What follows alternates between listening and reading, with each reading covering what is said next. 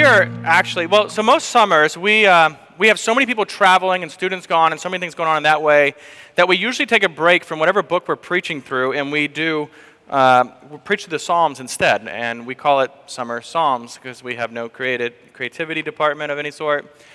Um, this year, though, with COVID, did anyone realize when summer even began? Does anyone know? I mean, how many even know what month we're in right now? Um, it was hard to know at, at all, and, and, and, so this year, instead of getting the summer psalms, you're getting the summer psalm. One single psalm, just one. Psalm 51 is what it's going to be. And full disclosure, I have preached this before, but it was like five or six years ago. Um, not many of you could have even possibly been here. And I've always wanted to kind of rework it and preach through it again. And I thought since I was a cabin leader at camp all week, this is the perfect time to not be starting from absolute scratch uh, on a sermon, and um, you wouldn't have wanted that from Luke based on the time I had available this week. Uh, so, anyway, we're going to be in, in Psalm 51, and I kind of want to set this up because, uh, like many of the Psalms, it, belie- it begins with this explanation of David wrote it after this historical event, something that happened. And, and we can look at the other scriptures to say, oh, here's the context of what's going on. And, and this is an important one to know what was going on in David's life. So, we're, we're going to begin by actually reading in 2 uh, Samuel 12. So you might turn over there. We're going to read that in just a second. And then we're going to work our way through Psalm 51, verse by verse. Um, so here's the situation that's going on, though. The, uh, the army of Israel is at war fighting against the Ammonites. And kings at this time were expected you go to war with your people, actually fight with them. I know that might seem weird to us today, but that's how it worked.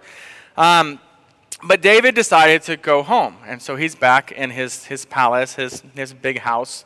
And one afternoon, he goes for a walk on his roof, not a weird thing to do, and he sees off in the distance a woman named Bathsheba uh, who is bathing on her roof. And it sounds weird to us, like, why would you do that? That was completely normal then. Uh, her neighbors would not have been able to see her, but because he is higher and looking down from a distance, he's actually able to, to see this. So uh, we're also told at this point that she's very beautiful, and David asks, So who is that woman? Um, and he's told that's the wife of Uriah. In other words, David, she's married, just, just walk away from this, right? That's the information he's being told. But David doesn't walk away from it. Instead, he sends one of his servants, Go get her and bring her to me. Uh, and they bring her and, and, uh, to him, and the scripture says he laid with her. Now, sometime later, Bathsheba sent a message to David saying simply, I am pregnant. Uh, David does what so many of us try to do with our sin. He tries to cover it up. Uh, David calls Bathsheba's husband Uriah back from the, uh, for the war, right? Saying, you know, go hang out with your wife. And maybe everyone will think that's how you, she got pregnant uh, by her husband. But Uriah is this loyal soldier, and it wasn't right for them to come back at this time. And so he, he refuses to go back to his home uh, you know, stay with the soldiers, do what he's supposed to be doing. And so David's like, well, that didn't work. So he comes up with this other plan to cover his sin. and he gives this orders that he's going to send Uriah to the very front lines, right? Where just as expected, Uriah gets killed in the battle. Uh, and then Bathsheba is now single, widowed, and he marries her. And she gives birth to his son, right? So that's the, the situation at this point. Now, we're going to read 2 Samuel uh, chapter 12, 1 through 7 here because this is the time when, when David is actually confronted by the prophet Nathan with this sin he's committed. And so understand that's what Nathan's talking about because it's going to sound a little weird to you as you're listening to it. Uh, and remember, Dave's, David's been hiding this sin for some period of time, right? Uh, nine months or so. Uh, and he probably believed he had gotten away with it by this time. It might not even be on his mind. So uh, let's read 2 Samuel, beginning in verse 1. And the Lord sent Nathan to David. He came to him and he said to him, There were two men in a certain city, the one rich and the other poor. The rich man had very many flocks and herds, but the poor man had nothing but one little lamb, which he had bought. And he brought it up, and it grew up with him and with his children. It used to eat of his morsel and drink of his cup and lie in his arms, and it was like a daughter to him. Now there came a traveler to the rich man, and he was unwilling to take one of his own flock or herd to prepare for the guest who had come to him. But he took the poor man's lamb, and he prepared it for the man who had come to him. And then David's anger was so greatly kindled against the man, and he said to Nathan, As the Lord lives, the man who has done this deserves to die, and he shall restore the lamb fourfold because he did this thing, because he had no pity. And Nathan said to David, You are the man. The grass withers, the flower fades. Let us pray. Uh, God, we are outsiders looking in on the sin of our brother David. May we not do so with pride, for which of us here is without sin? Lord, this morning, make us to feel our own sin, and, and would you show us this morning that your mercy is greater than our sin? Would you show us that the only real solution to guilt is forgiveness, and that real forgiveness is found only in your open arms of mercy and grace? In the name of our Savior, Jesus Christ, we pray. Amen. So we know all that, right? Uh, because there's this pretext to Psalm 51. It's the first thing you see. So if you will, turn over to Psalm 51. We're going to be hitting it bit by bit rather than reading the whole thing at once. And I want you to have it where you can see it. Uh, the first thing we see is to the choir master, a psalm of David when Nathan the prophet went to him after he had gone into Bathsheba. Uh, this is a song. I think one of the most shocking things about this is that it is a song to be sung congregationally by people uh, because imagine, if you will, this morning, if Tim had stood up there and said, Okay, let's stand. We are going to sing together about that time that Pastor Brian committed the most horrendous sin of his life, right? Uh, hymn 234 or whatever it might be.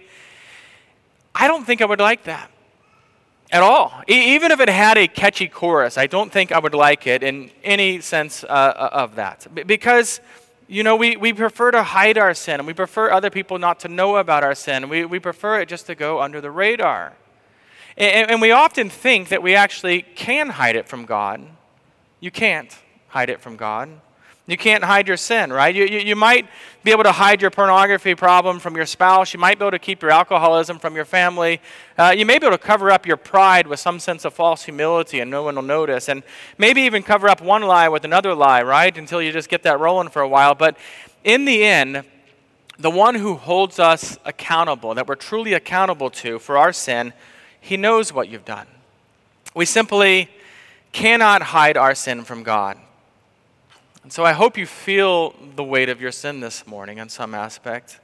And I, I say that not to be mean or harsh. I, I say that because I, I think God's mercy and, and God's grace becomes meaningless to us if, if we lose sight of our own depravity, if we lose sight of our own even just need of a Savior and forgiveness. And my, my hope then is that, that we'll feel the weight of our sin this morning, of our personal sin, right? Uh, whether it be common as, a, as just a complaining heart, or if it be uh, as horrendous as what we see King David has done here. But I also want you just to remember that this, this psalm is for anyone who thinks that their sin is just too bad, or that their sin is just too much or too repetitive to be forgiven. Because in this, we see massive mercy that points us to the cross. So now remember, when we, we see David in 2 Samuel, he, he's, he's still holding on to his sin, right, when he comes to the prophet David, or the prophet uh, Nathan.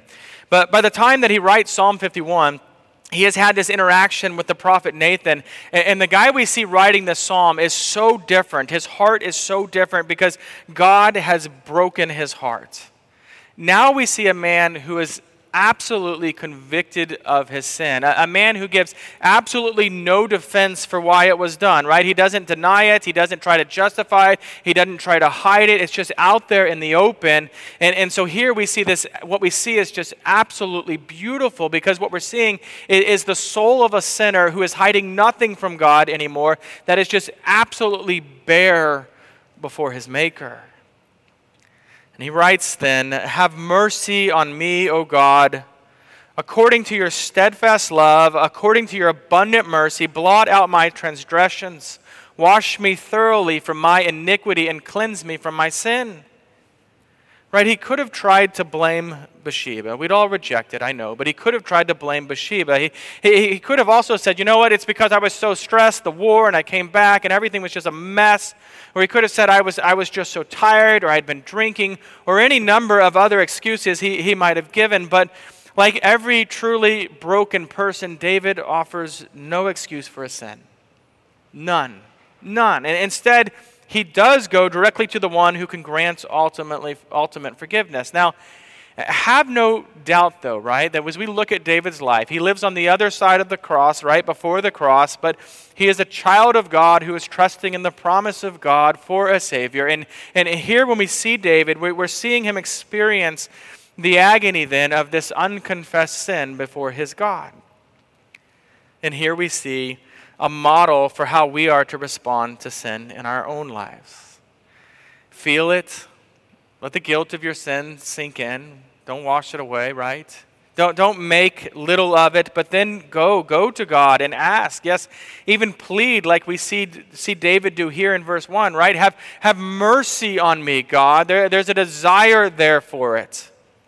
And plead not with the tone of someone who feels they deserve forgiveness, but with the confidence as a, a, child of God, believing, truly believing that, that God will grant to you forgiveness that you don't deserve all because of Christ. And then notice in the second phrase of verse 1, David says, uh, Forgive me, not, not because of who I am, God, but forgive me because of who you are, God. Do you notice that David in this passage here, this first part, uses three different words for his sin in verse 1? First, he refers to it as transgressions, right? That, which designates that's a, a, rebellious action, which is both intentional and willful, right? Something he desired to do and did. Notice the S there. There's more than one sin that he's talking about. It's, it's plural, acknowledging, I am re- in rebellion against you, God. The second thing we see he mentions is iniquity, which is a, to bend or to twist, to, to stray from the right path, right? David took this, this good God given gift of sex and he twisted it into this terrible sin. And finally, we see the term we're most familiar with sin, right? All by itself. There, there it is, right? Uh, and this is to miss the target. He, he lied rather than tell the truth here. Rather than use his power for good, David used it for this selfish lust. Rather than preserving life, he took a life. And then in verses 3 through 5, David writes this He says, For I know my transgressions, and my sin is ever before me. Against you, you only have I sinned and done what is evil in your sight, so that you may be justified in your words and blameless in your judgment. Behold, I was brought forth in iniquity, and in sin did my mother conceive me. See, the, the, the overarching thing I, I want you to see here, for us to see here, is, is this need for this conviction of sin. And David says his sin is ever before him. This is not a simple acknowledgement that, that what he did was wrong. It's this vivid picture uh, of how his sin has actually haunted him. In our lives, this is, this is often the difference between just generally saying, Yeah, I'm a sinner. Everyone's a sinner. We're sinners, right? As, as some basic true fact. And, and us being very aware, on the other hand, of, of confessing particular sins we have and, and knowing what an offense it is before God. You see, David understands that ultimately his, his sin is an offense against God. And so when David says in verse 4, right, against God only have I sinned, it's not that no one else was hurt. Certainly others were hurt, right? Uriah not doing so well, Bathsheba, the baby, all these people were hurt by his sin. And, and he's hurting other, and while hurting other humans is terrible, the great horror of our sin is that it is, a, it is against our great and our mighty and our holy God. And so, while in one sense it is expected that we sin, right? For, for even David here makes reference in this verse 5, right? Saying that he was, he was born a sinner. And what are sinners going to do? Sinners are going to sin. However, the fact that we are born sinners does not lessen just how terrible sin is. And it does not lessen the fact that we are guilty before God who is holy, holy, holy. And then David, we see pleading for cleansing from his sin. Follow along in verse 7 here. He says, Purge me with hyssop, and I shall be clean. Wash me, and I shall be whiter than snow. Let me hear joy and gladness. Let the bones that you have broken rejoice. Hide your face from my sins, and blot out all my iniquities. Now, I'd be willing to bet none of you have ever prayed, God, wash me with hyssop, or purge me with hyssop, right? Because in general, we're not really sure what we'd be asking for. We don't even know what that would look like. Um, hyssop is just a plant, it's this leafy shrubbery thing with small branches. Uh, he's making reference to ceremonial cleansing right here. Uh, in which case, an animal would be brought in and it would be sacrificed, and there's blood. And this is where everything gets really weird when we talk about sacrifices. You take this blood and just stick it into the blood of this animal, and then you'd come before him and he'd like shake it on you, right? Uh, it's a weird way to get ceremonially clean because you're really physically dirty at this point, covered in blood. Uh, but that's the way it was. Uh, it was also used during the Passover, right? Um, the, uh, when the Israelites, according to God's direction, they'd kill the Passover lamb, and they took the hyssop and they dipped it into the blood of the lamb, and, and then they spread it above the doorsteps.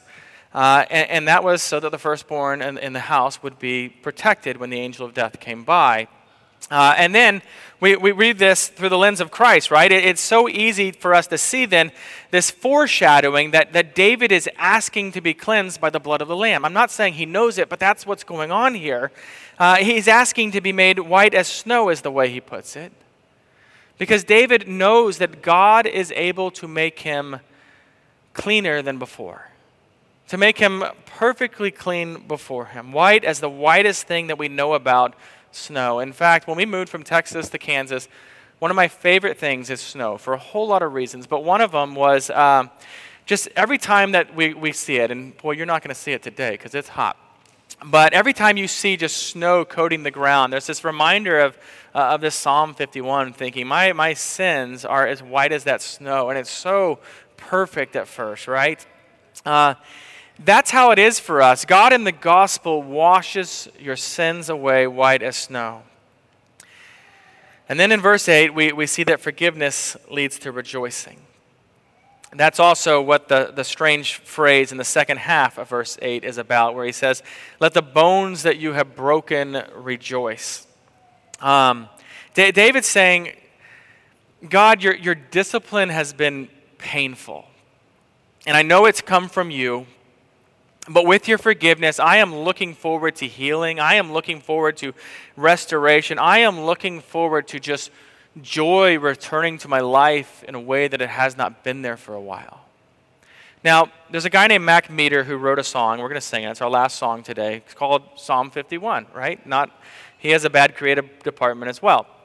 Um, and, and, it focuses on that phrase. You'll, you'll notice as we sing it over and over again, you'll hear this let the bones that you have broken rejoice. I, I, after first hearing the song, actually contacted him and asked him about the song. You know, why, why did this strange verse like resonate with you so much? And he said he was just going through a rough time in his life. He said, I was looking for someone to blame for my sorrow.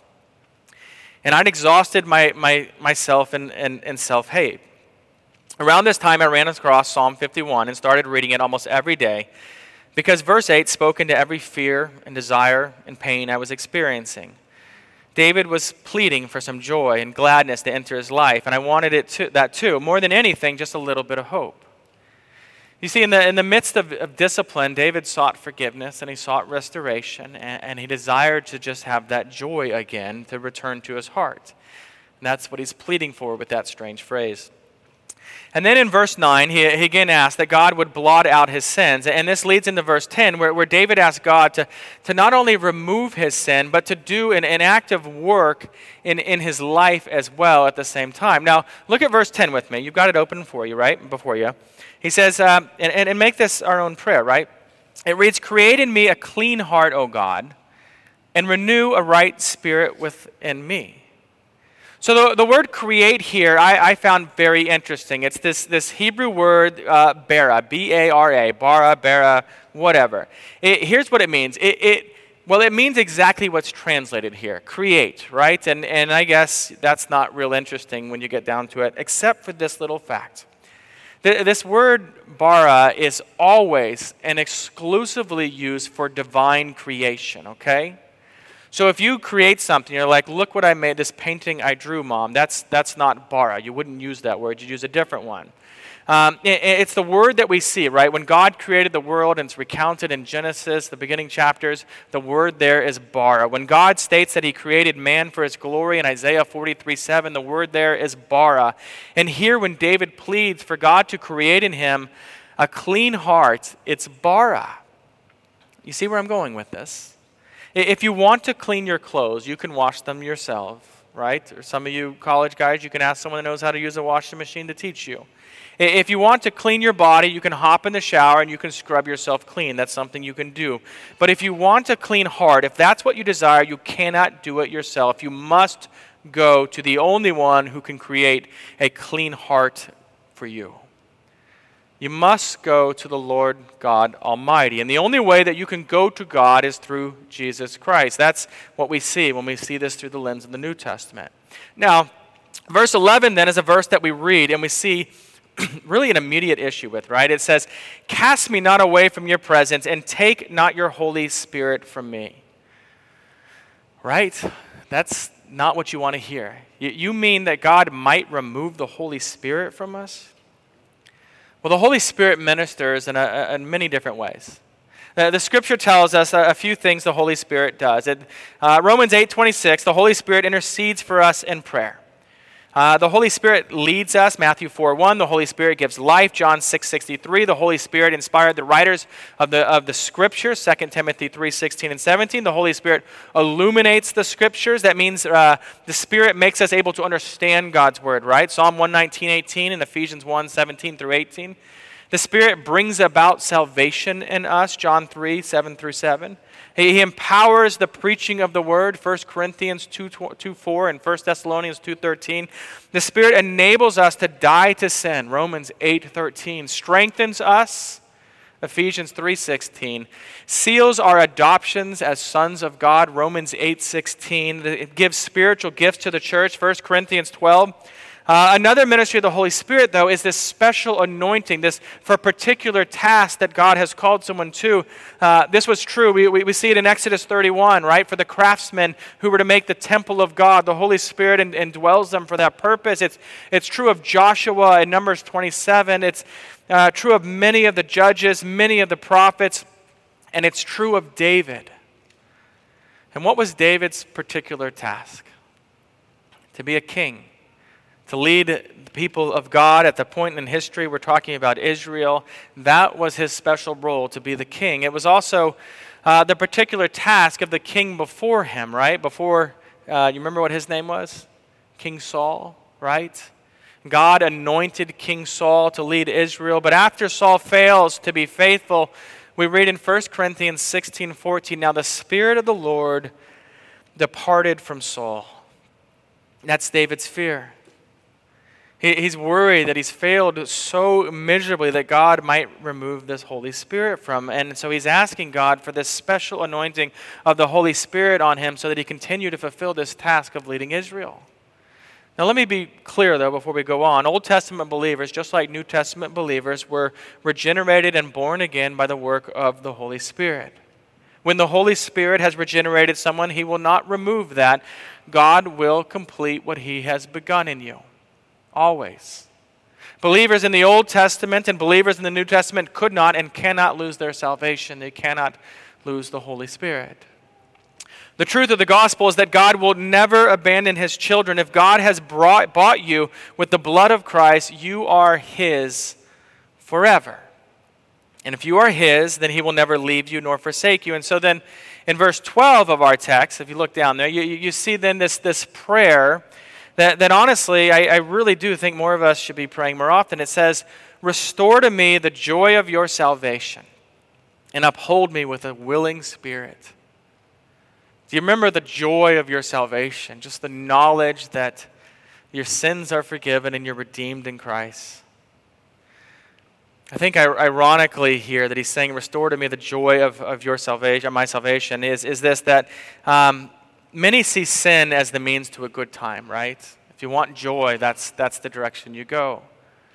However, David is so very aware of what sin has taken from him, and here he's saying that, that, that sin has taken joy from him. Amongst everything else, it's also just robbed him of joy in his life. And I, I wouldn't be surprised if, if many of us sitting here today are experiencing a lack of joy in our life because of some sin that's weighing over us, uh, maybe habitual sin, maybe something just big that's weighing over us, that we don't feel the mercy of God, that we don't understand the forgiveness that we have in Christ.